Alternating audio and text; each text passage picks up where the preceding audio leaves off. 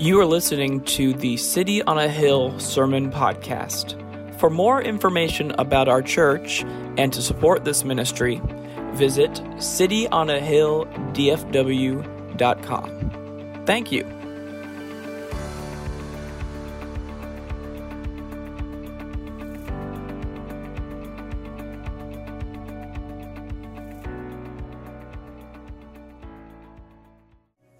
Hey there, how y'all doing this morning? I want to tell you a quick story. In the first service, since you were not in here, obviously, we celebrated baptism this morning. Courtney, a young woman, was baptized this morning, and it's a great story. Courtney actually found Jesus in one of our freedom groups. She came to get help in life, and with that group of women, they loved her and encouraged her and shared Jesus with her, and she came to know Christ in the middle of that freedom group.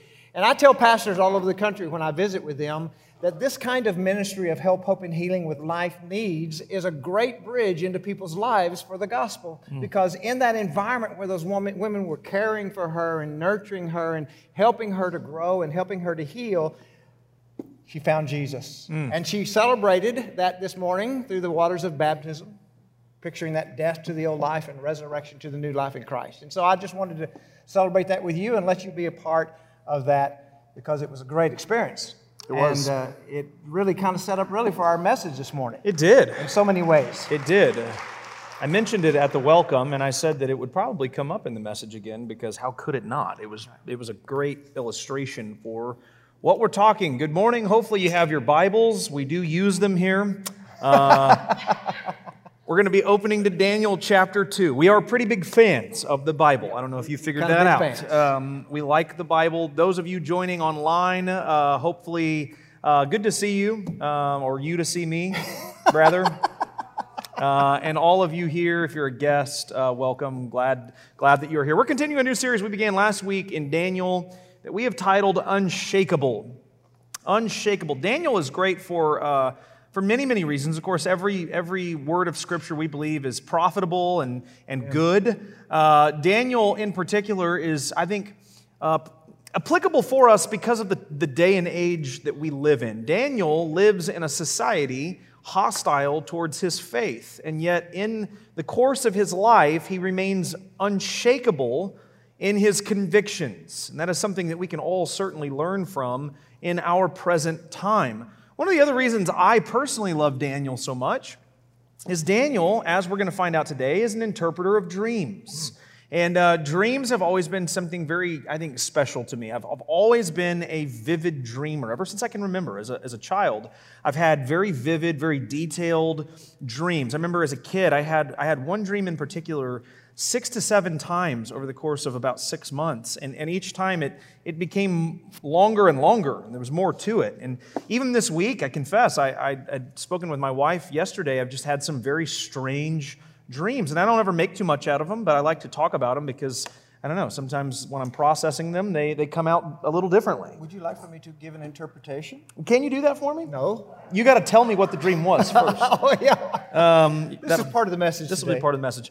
But, you know, I'm not one to over-spiritualize dreams. I've had one in my entire life that I believed had spiritual significance. For the most part, I think that it's just jumbled data trying to work its way out of my brain. Here's one thing I do know for sure when I dream, is that when I'm dreaming, I'm sleeping.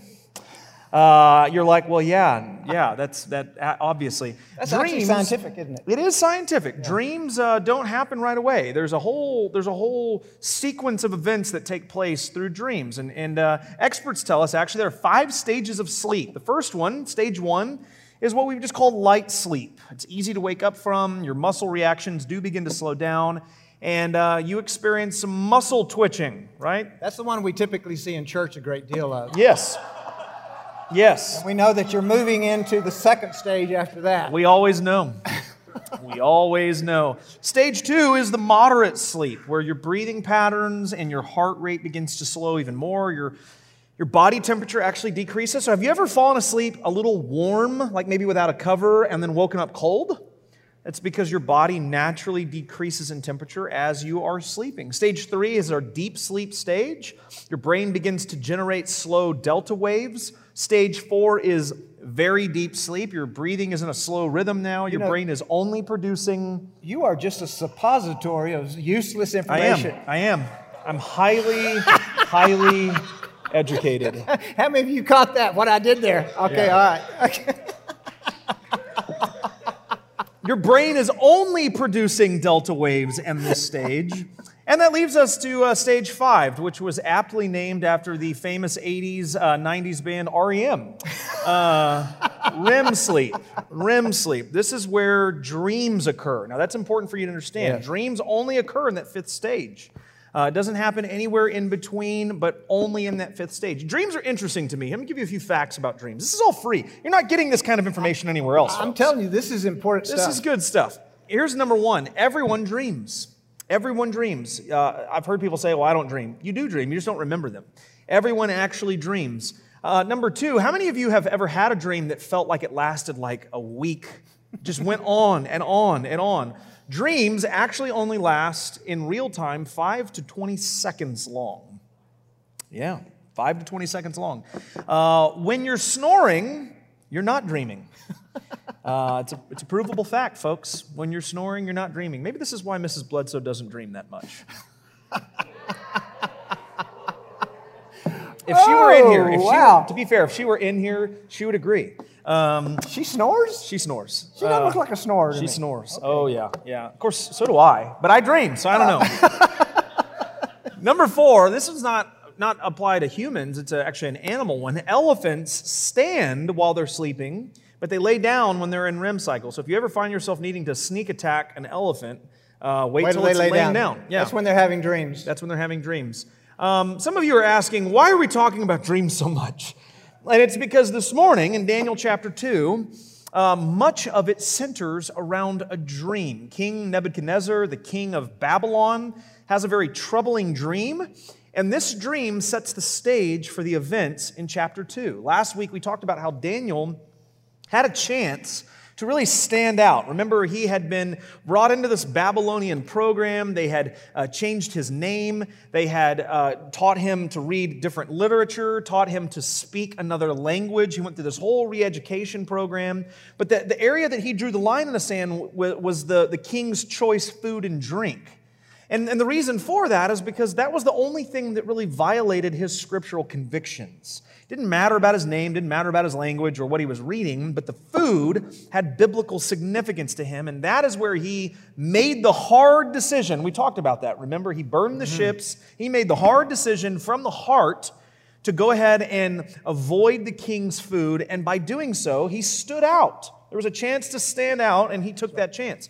This week, Daniel has a chance to step up and actually do something significant and be used by God. And that opportunity to step up arises when the king freaks out. And the reason the king freaked out is because he had a dream. And it was an incredibly troubling dream. Verses 1 through 4 tell us about this dream that the king of Babylon, Nebuchadnezzar, had, and he had it over and over and over for night after night after night.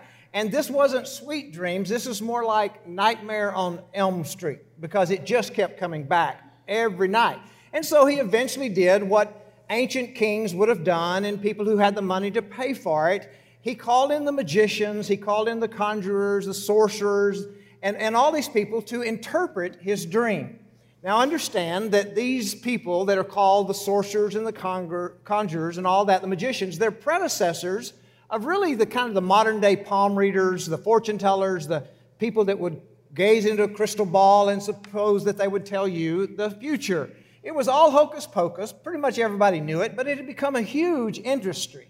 In fact, archaeologists have discovered what is called a book of dreams. It's an ancient scroll from the days and the time around in that ancient world where a system of interpreting dreams had been developed by these magicians, and they had assigned meanings to certain aspects of different types of dreams. And over the course of time, this had grown into a book. And so whenever they would come to interpret a dream, and the person say, well, they'd say, well, tell us the dream, and they would assign each element of that dream closest to one of the signs, and then they would put all that together, and they would give an interpretation to the individual of that dream. Now, again, as I said, it was pretty much all hocus pocus, and everybody knew it.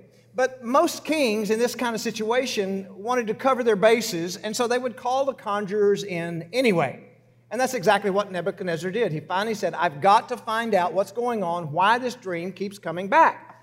But he was so serious about wanting to know the truth. He didn't want just hocus pocus. He really wanted to know the truth. What is this dream meaning? What's it all about?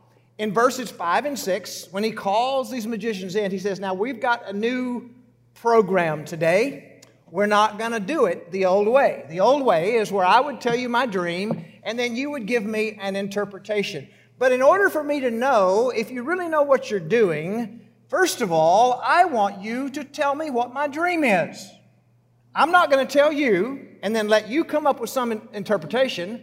You have to first tell me what my dream is, and then I'll believe whatever interpretation. And he said, and oh, by the way, if you can't do that, if you can't tell me what the dream is, I'm going to have you torn limb from limb, and we're going to burn your houses to ashes. I mean, the pressure is on. It's getting serious. Well, eventually, the magicians and sorcerers said, but King, you're asking us to do something that no one but one of the gods is able to do. And they worshiped all these pagan gods and said, well, it would take a god to be able to get inside your head and know what your dream was. And the king says, that's it. I'm done with your charade. I'm done with your hocus pocus. I am going to tear you limb from limb, and I'm going to burn your houses. Now, on most situations, most occasions, the king probably would have just played along. He would have let them give their bogus interpretation, and he would have accepted it, and he would have felt better about it. But this was a crisis. I mean, this was something big. This was something that really had the king totally and completely freaked out, and he wanted some real answers. That's right. He wanted some real truth. It's a little bit like the old saying that there are no atheists in foxholes. And what that really means is when it gets bad enough, even the unbelievers will start praying. I mean, when the mortars are flying over and the bullets are whizzing, even an atheist, even an unbeliever is going to start praying. Well, that's kind of where Nebuchadnezzar was. It had gotten so serious in this thing, he was so freaked out that he wasn't willing to put up with the normal course of things. He wanted some real truth. Now, that's where Nebuchadnezzar was, and this is one of the key parts of this entire story. Because it is into that crisis, it is into that void that Daniel, the man of God, steps up. And we're going to talk about that in just a moment. Derek's going to tell us about that. And when the man of God steps up, the man or woman of God steps up into that void, it provides the opportunity for the God of that man or woman to show up. And the greatest thing about this story is you've got a man of God who's willing to step up, even though he's a slave in Babylon. He'd been captive and out of Judea, carried the Jews off back into Babylon. He was a slave here, but he steps up in this story, and then God shows up. Now, so far, what we've been doing is we've just been kind of setting the context, okay? This is the context of what Daniel's about to do and then what God is about to do. And I think the application of that is simply this. Folks, you know what? People in our world are willing to accept bogus answers until the rubber meets the road. You know, I mean, when the bottom falls out, when life really happens, then when those old worldly answers are no longer sufficient to get them by, that's when they say, you know what, I want somebody to really tell me the truth. And that provides the opportunity for God's people to step into that void, to be like Daniel and step up into that void and say, Lord, I don't know what you're going to do, but I'm here to be used by you. And when we do that, the Scripture tells us that the God of the man or the woman is able to show up. So here we are, okay? The king is freaking out.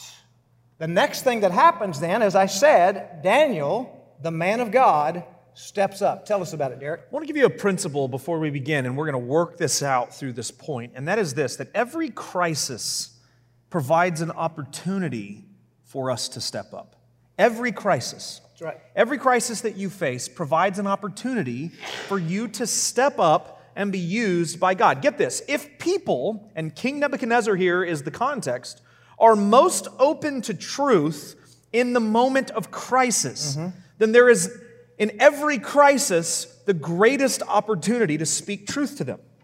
This is why yesterday, I didn't even say this first service, I performed a funeral yesterday, did a funeral. And someone asked me afterwards, you know, not really asked, but I guess assumed by saying, I bet you don't really like doing funerals. And I said, actually, I do. I mean, obviously, funerals are not good. It's never a good thing, but it's a good opportunity to really be able to minister to people in their brokenness. But here's the other thing, is it reminds me of my own mortality. Mm-hmm. It reminds me of death. That death is something that we forget about. We try to forget about as much as we can, and funerals bring us back to that reality that, oh, wait, right, this is going to happen. And every funeral, there are people there in crisis mode.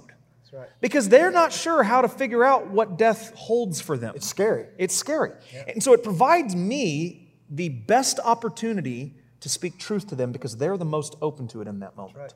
It's one of the best opportunities to do that. And that's why it's funny to me when I hear people do funerals and everything is kind of, you know, sweet and fancy. And you need to encourage. You need to encourage people in their grief, but it is the greatest opportunity with sympathy and with...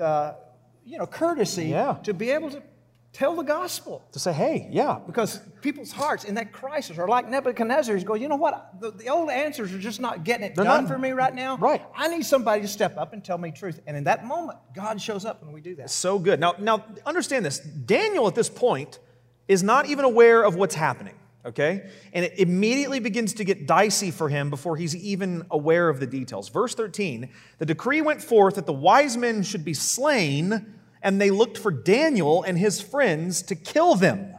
So understand, Daniel had been being trained by the wise men of the Babylonian kingdom. That this is the school that they're into. And so when the king freaks out and says, I'm killing all of them, guess who's a part of that group? Daniel and his three friends. Exactly. So you got to understand what's happening here about the king, okay? Have you ever had such a bad experience that you just became flat out unreasonable about it? Just abandon all logic and reason. I remember when I was much younger, there was a fast food place that we used to go to all the time with a group of friends of mine. And one night we went there, we ate, everything was fine. And that night I got like, I'm not going to give you the details, sick. We don't want them. Right? Very sick afterwards. And I was illogically opposed to that place for years. I wouldn't even buy a soda from there. I'm not even going to drive by it, right? I had eaten there 100 times with no issues. I wasn't even totally sure that they were the reason why I got sick. Facebook had been around then. I would have been on there. He'd been on Facebook telling everybody, avoid this place. Yeah, I could have had a stomach bug for all I know, but it didn't matter. My position was, they poison me, they don't care about their customers, I'm never eating there again, and I will tell everybody I know to avoid this place. Just irrationally upset. Overreaction. This is what King Nebuchadnezzar is doing.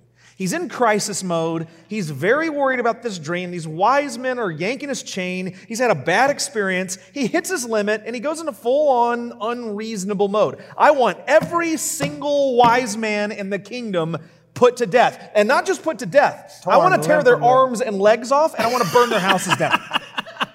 I mean, this is just like rage mode, right? This is nuclear mode. Nuclear mode. He is absolutely unreasonable at this point. Now, don't miss this next part, because this is extremely important.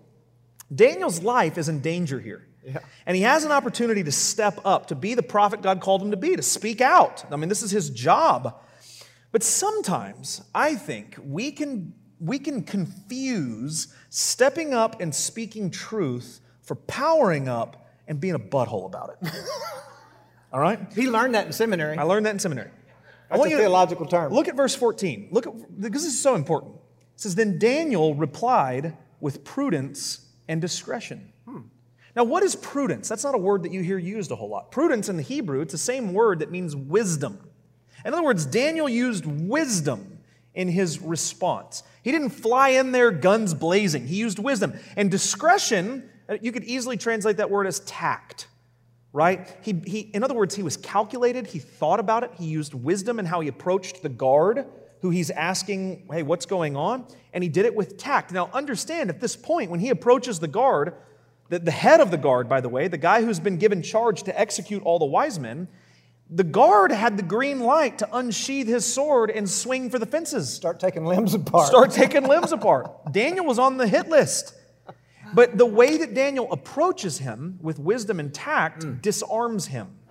The guard doesn't kill him on the spot. Instead, the guard says, hey, this is what happened. The king had a dream. The wise men were goofing off, and he's irrationally upset now. He wants me to kill all you guys. So you're saying that when you share the gospel with someone, it's not the best idea to say, you're going to fry like bacon over the fires of hell. Exactly. That's probably not, okay. Yeah, maybe that's not discretion and tact. Right. Use a little prudence. Use a little discretion. So at this point now, Daniel knows what's happening. King is irrational. There's no other real place to go. There's only one other thing left to do or try, and that is go to the king himself, which is a dangerous proposition, but he's going to die anyways. He's not in a real good mood. Doesn't really matter, right? Yeah, king's mad. So verse 16, he flings the door opens. It says, Daniel went in and requested the king to appoint him a time that he might show the interpretation to the king. And check this out. The king agrees. He's desperate. Like, all right, yeah, let me hear it. Now, this is where I think the story gets very humorous. Because it really sheds light on just how real Daniel was and the way that he approaches this. Verse 17, it says that he goes to his friends and tells them everything that has transpired. The king's mad. He wants to kill all of us. But then verse 18, he says this. It says, and he told them to seek mercy from the God of heaven concerning this mystery, so that Daniel and his companions might not be destroyed with the rest of the wise men of Babylon. Translation: I told the king I would interpret his dream, and I don't actually know what it means. So I'm going to need you guys to pray real fast that God would tell me what it means so that we're not dead tonight. Right? This is what he's doing. In other words, he stepped up. He saw the void. He stepped up. He stepped out in faith, but he didn't even actually know what the dream meant. He had no clue. Talk about burning ships. I mean, there was no turning back from this one. This is a faith step. This is all faith. This is a faith leap. Right? He told the king, I'm going to take care of it, and then he went and called a prayer meeting. And this wasn't, we've all been in one of those boring prayer meetings. I have allergies, my kids are picky eaters, Aunt Edna has hemorrhoids. You know what I'm talking about. Like there's no urgency there. Be honest. We're in church. We can be honest here. You've been in one of those prayer meetings. No one is like, okay, yeah, we can pray for that. That's fine. I really don't care about Gertrude's hemorrhoids. This was an urgent and desperate prayer. Their lives were literally on the line. But don't miss this. This void created an opportunity, a legit opportunity for Daniel to step up. The wise men, the intellectuals of the kingdom couldn't figure it out. That created a void, and Daniel stepped into that void and acted in faith. Listen, every crisis is an opportunity for you to step up. That's right. It's an opportunity to step up, to act in faith, to speak truth. And men specifically for a moment, although this applies to everybody, men, because we have a culture of men who are fading away from being any kind of shape of leader in our society. If you have a crisis at work, you are called to step up and be a man of God and speak and act. If you have a crisis in the home, you are to step up. If there is a crisis in the church, step up. So often, too many of our men are distracted to be able to even notice the void that is in front of them, much less step up into it. And that's either caused by not dealing with their emotional stuff that's literally blinding them from the work of God in their life. Either that or they're just distracted by stupid nonsense. Men, step up. That's right. Don't step around. Don't complain. Don't murmur. Put your shoes on and step through the void and be the man of God that God called you to be. We could keep going.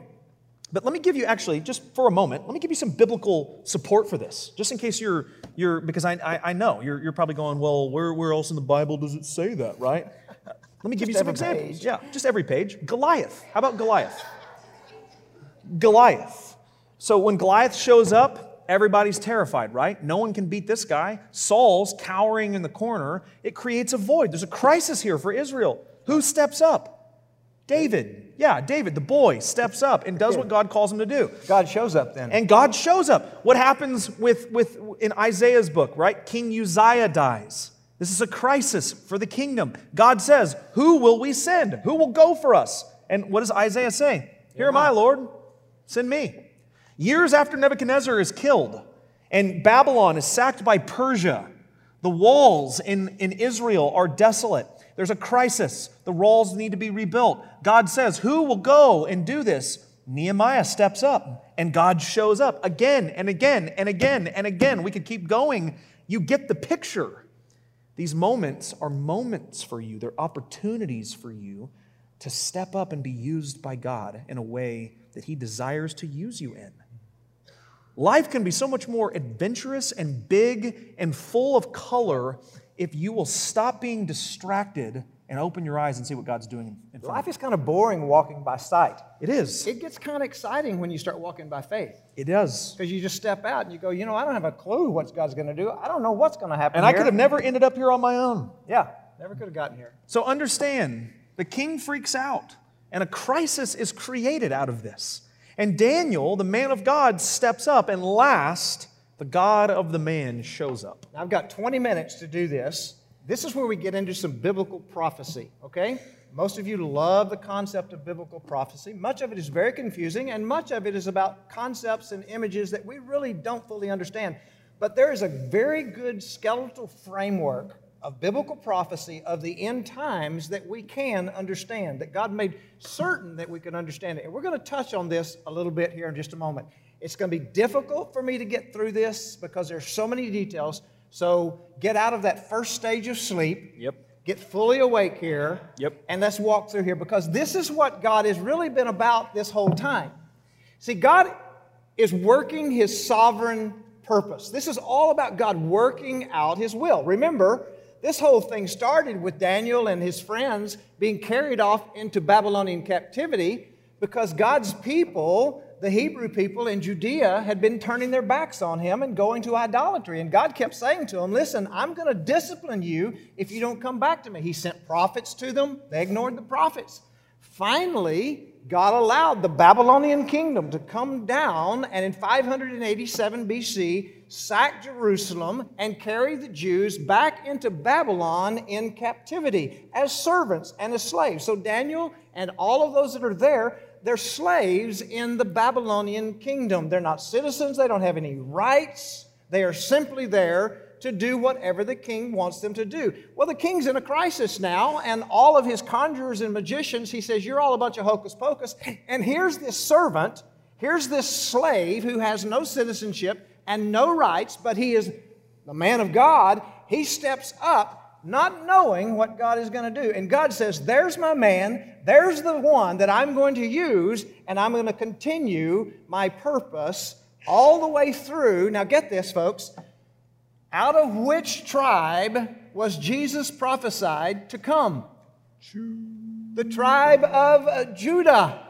The tribe of Judah. And Judah was one of the two southern tribes that Babylon had conquered. Now, if God did not restore His people, then He would never be able to fulfill His promise that He was going to ultimately send the Savior. So He's going to have to do some work here to get His people restored. And it all begins right here with Daniel.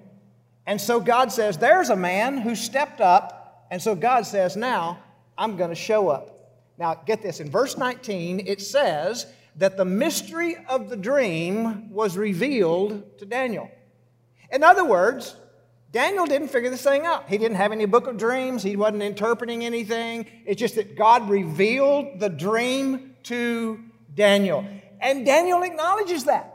Daniel never says, hey, I'm the great dream interpreter. I'm the great dream reader. I'm none of that. He says in verse 20 through 23, he says, let the name of God be blessed forever and ever. We're not going to die tonight. We're not going to die tonight. We're not going to be torn limb for limb. He says, for wisdom and power belong to Him. It is He who changes the times and the epochs. He removes kings and He establishes kings.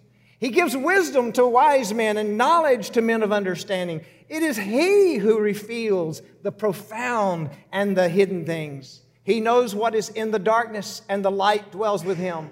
To you, O God of my fathers, I give thanks and praise, For you have given me wisdom and power. Even now you have made known to me what we requested of you, for you have made known to us the king's matter. You know, Daniel didn't get a troop and go on a tour of dream interpretation and passing the plate or anything else like that. He didn't go into a big lifestyle. Daniel falls on his face before this sovereign God and says, it is all of him. Verse 31, then Daniel tells the king the dream. Now remember, the king has not told anybody what his dream was, and that's why he wanted to get rid of everybody, because nobody could tell him what the dream was first. God has revealed the dream to Daniel. Now in verse 31 through 35, Daniel stands before the king and tells him exactly what the dream was. And it's a weird dream. I mean, it's really a, you think you've had some weird dreams. This is a weird dream. But every element of it has meaning. He says, first of all, there are actually 5 parts to the dream, okay? We're going to talk about 4, and then the last one, we're going to talk about the 5th. He says, first of all, king, you saw a statue, and the head was made of gold. And you can kind of see Neb going, okay, all right, okay, you got that. Second, he said, the shoulder and the arms of this statue were made out of silver, and the belly and the thighs were made of bronze, and the feet and the toes. How many toes would there be on 2 feet? Remember that number. That's an important number. The feet and the toes were made of iron and clay. So that's 4 parts of the dream. And all of these are elements of the statue. This is historically, by the way, where head, shoulders, knees, and toes came from. Exactly. Okay. Yep. Now, we come to the 5th element that we'll talk about in just a moment. He says, but then a stone in this dream that was cut without hands. In other words, there wasn't a mason that chiseled this stone out. It was cut without hands. It came and it struck the statue on its feet of clay and iron and crushed the statue until the statue became like chaff from the threshing floor and carried it away.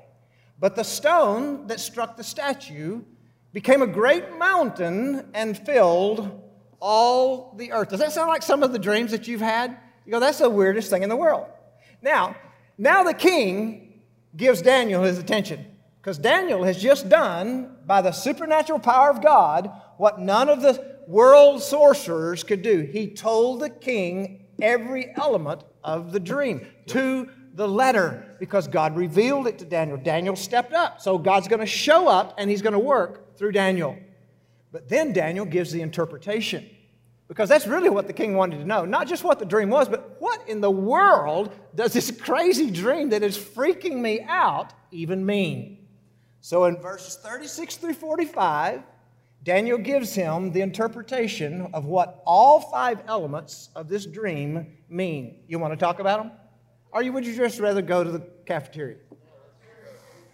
No, you want to hear what they're about, don't you? Some of them are having their own elements of dreams right now. They are. They're having nightmares. Okay. First of all, the head of gold. Daniel says, the head of gold on this statue is you, King Nebuchadnezzar, and your kingdom, which means, Nebuchadnezzar, you're going to come down. In essence, he's telling Nebuchadnezzar, you rule right now, but you're not going to rule for very long. Now, what does history tell us that we know about? Well, first of all, we know that, in fact, the Babylonian Empire only lasted for 65 years. Ancient kingdoms lasted for centuries, but Babylon didn't. It was in existence, basically, for 65 years, and 45 of those years, Nebuchadnezzar was the king of Babylon. And what was the king of Babylon, or what was the Babylonian Empire known for? It was known for gold, thus the head of gold. Herodotus, the Greek historian, I translated some of Herodotus' Greek history when I was a Greek student at Baylor University. Herodotus wrote about how so much that was in the kingdom of Babylon was made of gold. And so Babylon was represented by gold. And so he gets the idea, okay? That's you and your kingdom, the head of gold, but you ain't going to last very long. And then he goes to the shoulder and the arms, which are made out of silver. What kingdom is this? This is the Medo-Persian Empire. Because Babylon only lasted for 65 years because the Medo-Persian Empire rose up and conquered Babylon. What was the Medo-Persian Empire known for? They were known for silver. As a matter of fact, ancient historians record for us that all of the taxes that were paid into the Persian government coffer had to be paid in silver. They required that it be paid in silver. The Medo-Persian Empire lasted for about 200 years. And then we come to the belly and the thighs that are made of bronze of this statue. This statue is four kingdoms. There's Babylon, short time. Medo-Persians, the shoulder and the arms. They lasted for about 200 years. And then we come to the belly and the thighs that are made out of bronze, which represents the Greek Empire. Because when the Greek Empire rose up, it was after the Persians, and they rose up to literally rule the Persian kingdom and a good bit of the world at that particular time. What were the Greeks known for? They were known for bronze. Bronze is an alloy. It was the Greek culture that created the alloy of bronze. And if you've read anything about Greek Greco-Roman history, which I love, you know that the Greek armies, when they went into battle, were called the brazen, which means bronze. Why? Because they had developed the ability to make bronze, which was a very hard metal in its particular day. And that's one of the reasons they were almost inconquerable, because they had bronze that other nations did not have. So then the Greeks came up, dominated the Persians. Then the fourth kingdom, which is the feet and toes of clay. And are you with me so far? We've got Babylon, 65 years. Persians crushed Babylon, 200 years. Then the Greeks come along, and they are very, very influential, Greek culture, development of bronze. But then we come to this fourth part of the statue, which is the feet and the toes of clay and of iron, which represents the Roman Empire, who eventually ruled over all of the kingdoms of the known world. And what they did, and one of the reasons they were so powerful, is because they perfected the use of iron, which was much harder than bronze. And so their iron swords and their iron shields would penetrate the bronze swords of the Greeks. And so the Romans were able to spread their empire through the known world. They basically destroyed every empire there was. Now, it was not until the Roman Empire... Hang on to this. We're talking Daniel's prophecy is 600 years before Christ. The Roman Empire lasted in its eastern version until 4 centuries after Christ. So that's 1,000 years that the eastern Roman Empire, but its western empire lasted another 1,000 years.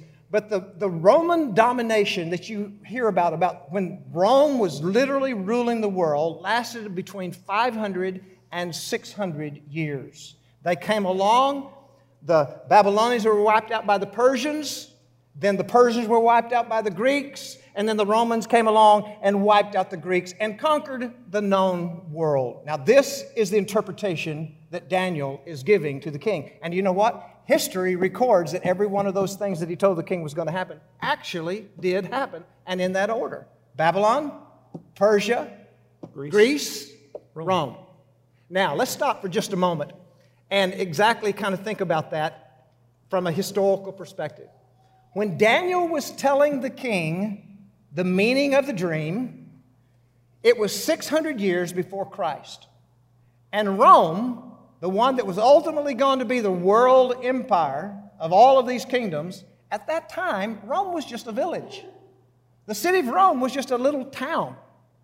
Rome had been founded about 200 years, about 150 years before Daniel's time, in the middle of the 8th century BC. Daniel is about in the 6th century BC. About 100 years after Daniel was when Rome became a republic. In other words, that's when they began to be governed by a senate. But they were still just a town.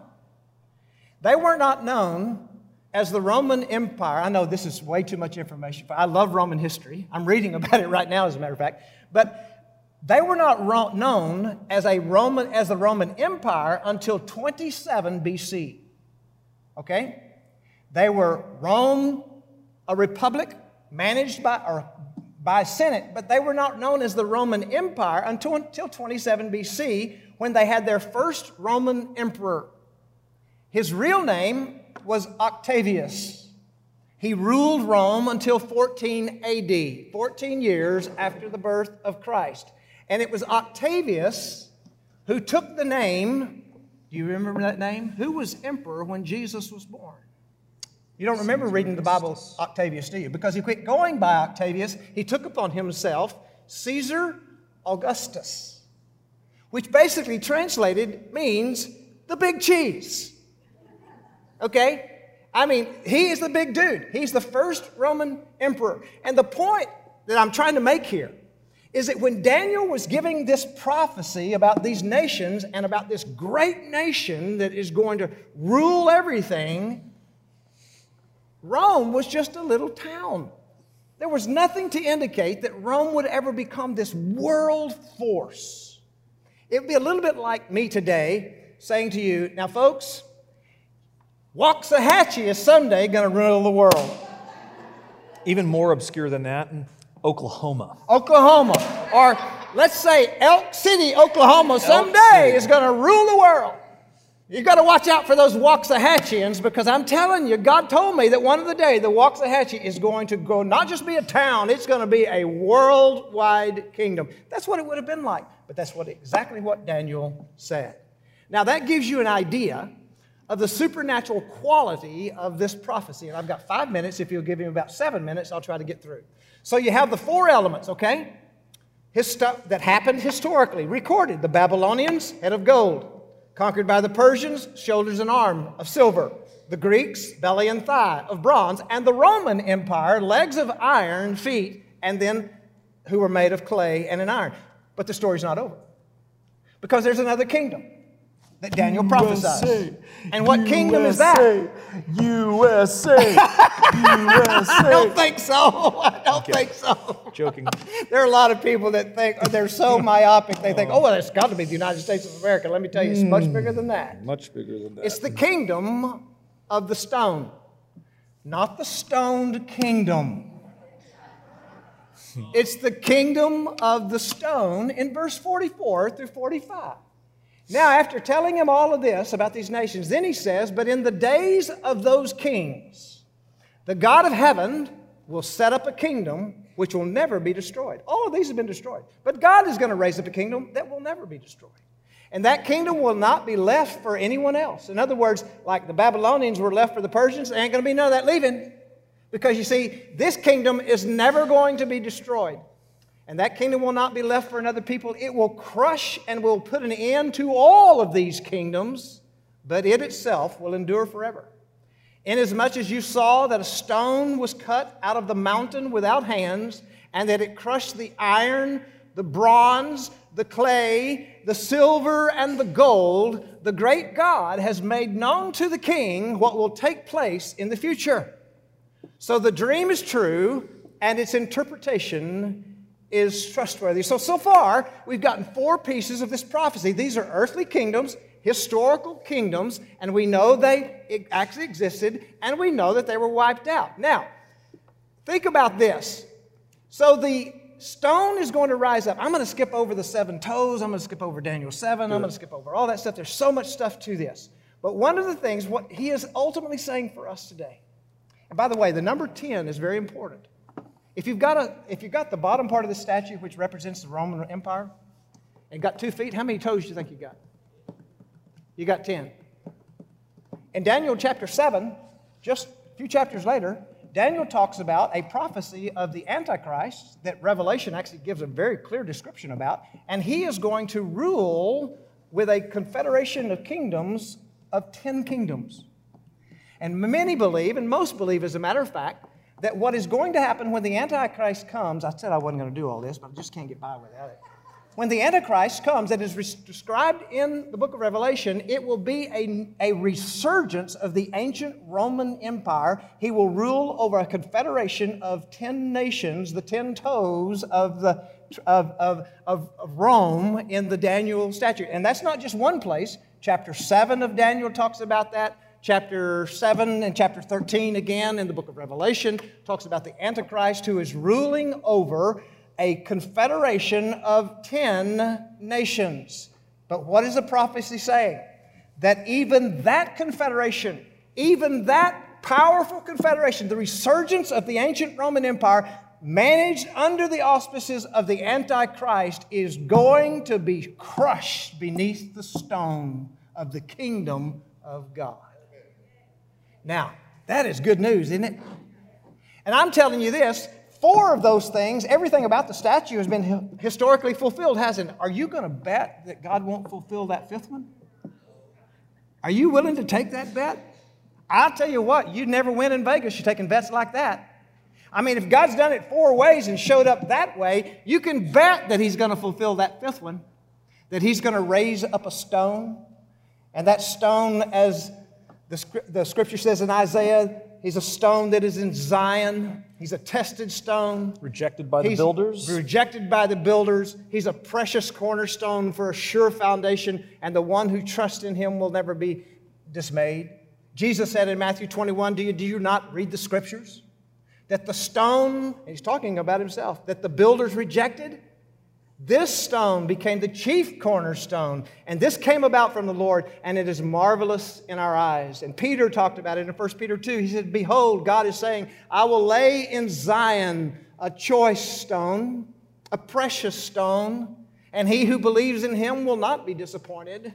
This precious value then is for you who believe. For those who disbelieve, the stone which the builders rejected, this will become the very cornerstone. In fact, he says, when you reject this stone, you will ultimately be crushed by this stone.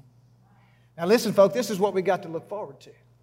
This is what Daniel's telling us, and what Daniel 7 tells us, and what Revelation 13 and Revelation 7 and Revelation 13 tell us, that there is going to come a time, there's going to be a great kingdom in our world. The Antichrist is going to reign, and it's going to look like it's all going to go to hell in a handbasket.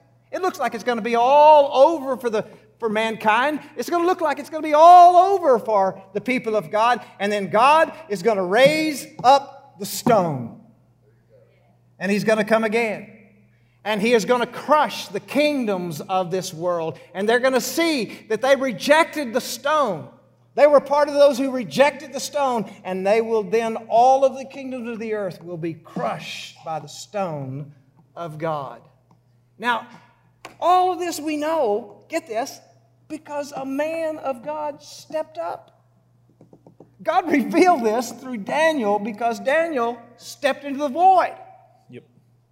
And when Daniel stepped up, the God of Abraham and Isaac and Jacob showed up. And he gave this prophecy. And he proved to the king that the God of Daniel, the God of Meshach, Shadrach, and Abednego is the God of heaven and earth. Listen, folks, the point of this message is this. Every crisis is an opportunity for God's people to step up. To step into the void. Don't tell God what He's supposed to do. You just step up and God will do what He wants to do. But when we step up, it gives our God of heaven and earth the opportunity to show up. And what He will do most often will not be what you think He'll do. And that won't be done the way you think He'll do it. You have no idea, but He'll show up. I love the story of Daniel. I love the story of David. I love the story of Nehemiah. All these are just individuals who said, okay, there's a void here. I'm going to step into that void. Yep. And I'm going to be God's person. And I'm going to trust Him. And He proves Himself faithful. That's one of the greatest stories that I know in all the Bible. It's a great one. He's just a slave.